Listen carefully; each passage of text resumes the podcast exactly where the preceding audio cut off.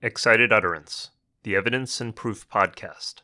Episode number 80 Nicole Casarez Blind Testing Lessons from Houston.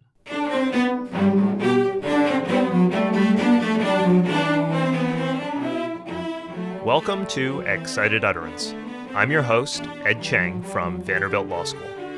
Excited Utterance is your podcast for cutting edge scholarship and developments in the world of evidence. We bring virtual workshops to you throughout the academic year. This week, our guest is Nicole Casarez. Nicole is professor of communication at the University of St. Thomas in Houston, where she works on issues of media law, media ethics, and wrongful convictions. Nicole served as the chair of the board of directors of the Houston Forensic Science Center from July 2015 to June 2019 and was one of the lawyers who represented Texas death row inmate Anthony Graves at the time of his exoneration in 2010. Our podcast today features Nicole's new article, Solving Daubert's Dilemma for the Forensic Sciences Through Blind Testing, which was co authored with Sandy Thompson. In it, Nicole recounts the Houston Crime Lab's experience implementing blind testing as part of its quality control procedures. For years, academics, reformers, and blue ribbon panels have all emphasized the importance of proficiency testing, and more specifically, blind proficiency testing, for improving the reliability of forensic evidence. Houston has now shown that it can be done, but as Nicole will discuss, in transforming theory into practice, sometimes the devil is in the details. Nicole, delighted to have you on Excited Utterance. Welcome. Well, thanks. I'm glad to be here. You have a really interesting background. You're an attorney, you're a professor of communication, and most importantly, for our purposes here, you were the chair of the board of directors of the Houston Crime Lab for the last four years. Can you start off by telling us a little more about how you got involved with the Houston Forensic Science Center and why it's unique or relatively unique among crime labs? Sure. The Houston Forensic Science Center was created after the Houston Police Department crime lab scandal really shook the city of Houston and its mayor and city council members. You may remember back in the early 2000s that the Houston Police Department crime lab suffered really wave after wave of crime lab scandals, including analysts who dry labbed their work and resulting in wrongful convictions. And the problems just didn't seem to stop. And as a result, the Houston Police Department, I mean, to its credit, really said, you know what, we we really don't want to run the city crime lab anymore. And the National Academy of Sciences report had come out in 2009 recommending that crime labs should be independent. They should not be operated under a police department or a prosecutorial agency. And so the city of Houston really took that on and created the Houston Forensic Science Center as an independent lab run by scientists and overseen by a board of directors of citizens. And so that's where I came in. I was appointed to the original board in 2012, and really because I had represented a death row inmate who was ultimately exonerated and I also teach a class in wrongful convictions. So the city council felt that I had, or the mayor and city council felt that I had experience in the problems that junk science can create, and that I would be a good person to oversee the operations of this new lab. What a great and unique experience. So let me turn to the paper that you have with Sandy Thompson on blind testing what do you mean specifically by blind testing? And why is it thought to be important to solving the problem of reliability in forensic science? So, all crime labs, to be accredited, their analysts have to take what are called proficiency tests. And those proficiency tests are created by third party vendors. And analysts know that they are taking a test. So when a crime lab analyst takes a proficiency test, they're called open or declared proficiency tests.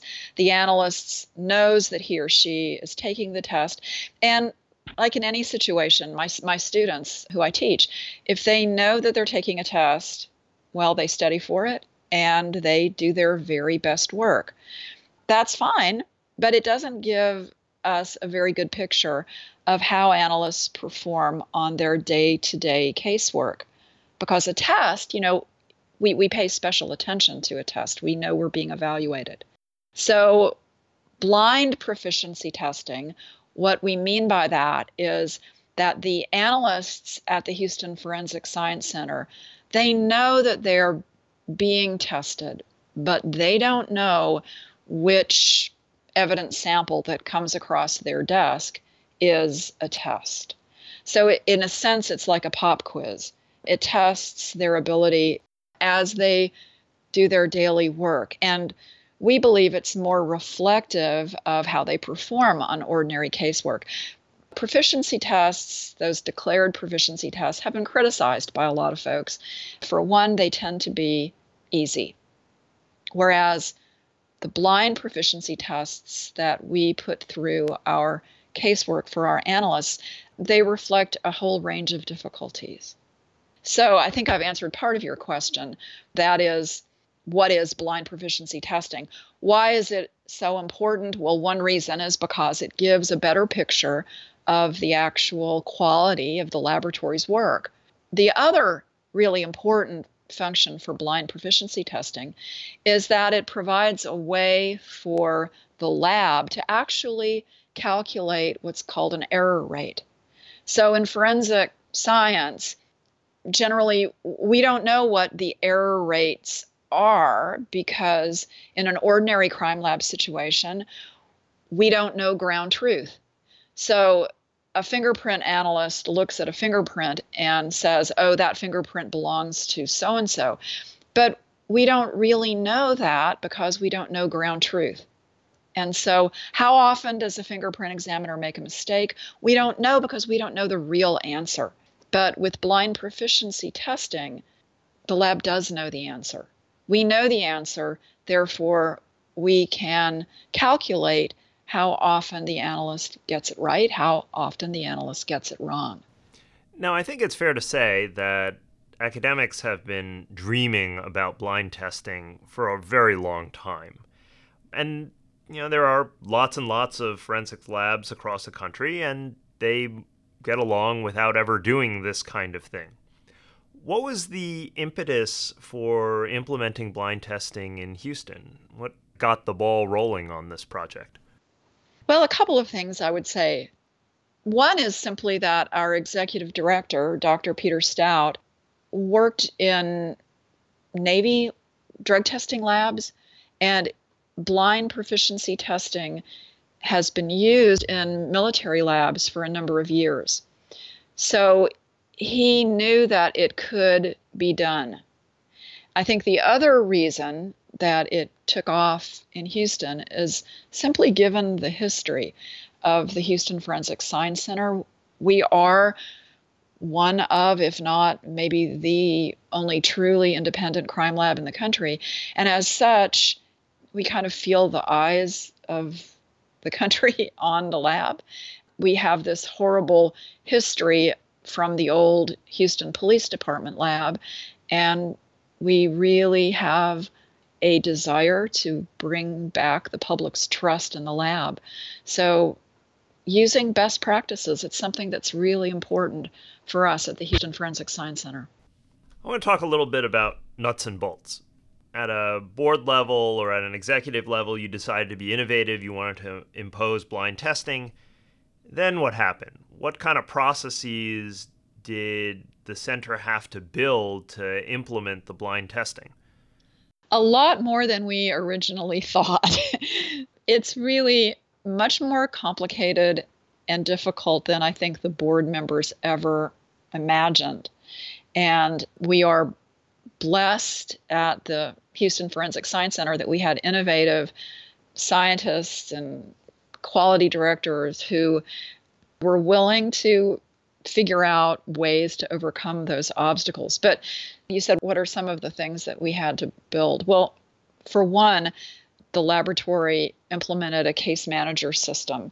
I don't know whether we could do blind testing without having a case manager system, which that just means that we have a division of the lab that acts as a go between between test requesters, which are typically law enforcement officers, and then bench analysts. That creates a buffer for one, so that analysts aren't exposed to case or relevant information that could bias their results.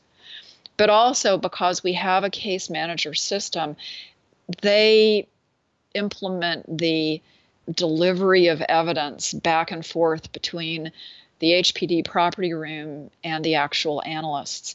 And there needs to be a structure there.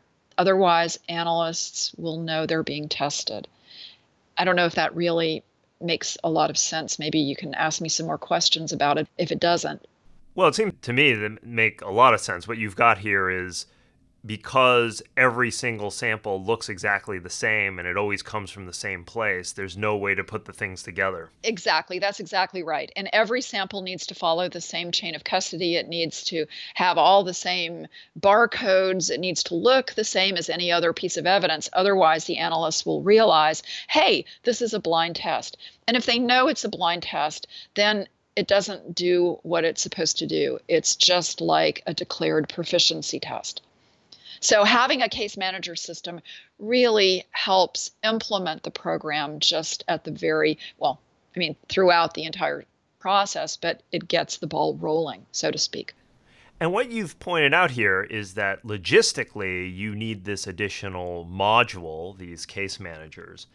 What about institutionally or culturally? Were there challenges in implementing the change. One of the common concerns about implementing blind testing is resistance on the part of the analysts. Did you encounter any of that? So we expected that we would, and that was one of the fears that the analysts would feel as though they were being unfairly surveilled that you know be like big brother looking over their shoulder trying to catch them in a mistake that was the fear. And honestly, we did not experience that pushback from the analysts.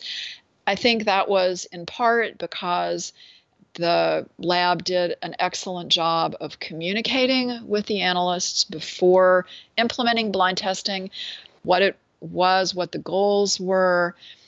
Then the lab director also came up with this motivation program where he offered, and, and, of course still does to all the analysts, that he will provide them with a $10 Starbucks card if they can correctly identify a blind test sample. On the other hand, if they incorrectly call a sample a blind and it really isn't, then they have to pay him a dollar. And something simple like this really was very popular and remains very popular. These laboratory analysts, they are very smart people and they they spend their professional life analyzing evidence. And to set up this kind of challenge where can i spot a blind? Can i beat the quality department? So the lab has a dedicated quality division and i have to say the houston forensic science center is one of the largest labs crime labs in the country and having a dedicated quality division is another really important aspect of the blind testing program. The quality division constructs the mock evidence samples that go through the bench analyst workflow. Matching wits with the quality division to try to spot those samples is something that our analysts really enjoy doing. And what that does is it creates a feedback loop. The quality division learns why did the analysts identify this as a blind and what can we do in the future to make the sample a better sample so that they don't spot it? And then one other thing I want to say about our analysts that I think kind of surprised us a little was that they really like being able to answer on the witness stand when they're asked, Well, how do you know that your answer is right? How do you know? How can we be sure that you're really doing your job properly? And they can say, Because I'm blind tested. My lab knows how well I do because I complete blind test samples. I just love the story about the Starbucks card. It's amazing how these little things can help implement institutional change and how to motivate people in the right way. You turn the entire thing into a challenge as opposed to something that's being imposed from above. Another often leveled concern about test samples is, as you pointed out earlier in the program, that they're too easy. Is the Starbucks card, well, for lack of a better term, the Starbucks card program, is that also a mechanism for preventing the samples from being too easy? Did you worry about or have problems with samples that were too easy or, on the flip side, too hard? Okay, so I have a few things that I need to mention here. I think we have experienced in a couple of situations where a sample was too easy and it was identified as such for that reason. However, that is not the main reason that analysts pick up on blind samples. The most frequent reason that an analyst identified a blind sample as such was because our quality division filled in the accompanying paperwork too neatly. That's the number one reason that an analyst spots a blind sample because the handwriting is too neat, the paperwork was filled in too perfectly. All the spelling was right on the paperwork. And law enforcement officers, when they're filling in paperwork, they're in a hurry, they're trying to get a sample off, they're not so meticulous with their with their handwriting. So that's the number one reason why analysts spot a blind sample. Now, with respect to the difficulty level, we try to mimic casework. That's our goal. So we don't want the samples to be too easy. We don't want them to be too hard, although we do from time to time create the quality division creates what they call a, challenge sample because we do want to see how analysts perform on samples that are difficult because those will come through the lab from time to time. But in general, we are trying to mimic casework so that we get an accurate picture of how our analysts perform on their daily tasks all told, how many areas have you Im- implemented blind testing in at this point in Houston? So the laboratory has seven different divisions, and we have implemented blind testing in six of those divisions, all of them except the crime scene unit, because for obvious reasons, we're not quite sure how we can create a fake crime scene and send CSIs to a fake crime scene. But all of the other divisions we have implemented blind testing. So that's toxicology, latent prints, firearms, seized drugs, forensic biology or DNA, and finally forensic multimedia, which are cell phones and laptops, etc. And what are the results? So far, our article focuses on the number of blind samples that were run through December 31st of 2018 and that was at that time that was about 900 blind samples and in all of those examples the expected result was obtained by the analysts or the sample was identified as a blind test not a whole lot of those but probably a dozen or so or in one instance that I'm thinking of, the quality division actually contaminated a sample themselves, accidentally, of course. The analyst came back with an answer that was unexpected, but it turned out the analyst was right. Well, those are very impressive results so far. Let me ask you a couple of broader questions about how the Houston Crime Lab might teach us or other crime labs going forward. One thing that struck me about your paper was just how hard it was to get this blind testing apparatus right. As I said before, it's pretty well agreed that blind testing is the gold standard, but it's often easy for academics to just banter about an idea without truly understanding how difficult it is to implement. Is there advice that you have, and here I'm broadly advice rather than really specifics, which would probably take several days. Is there broad advice that you might have for other crime labs who would be interested in implementing blind testing? If you had to do it over again, what might have made the process easier? Constructing evidence samples can be easier in some divisions than in others.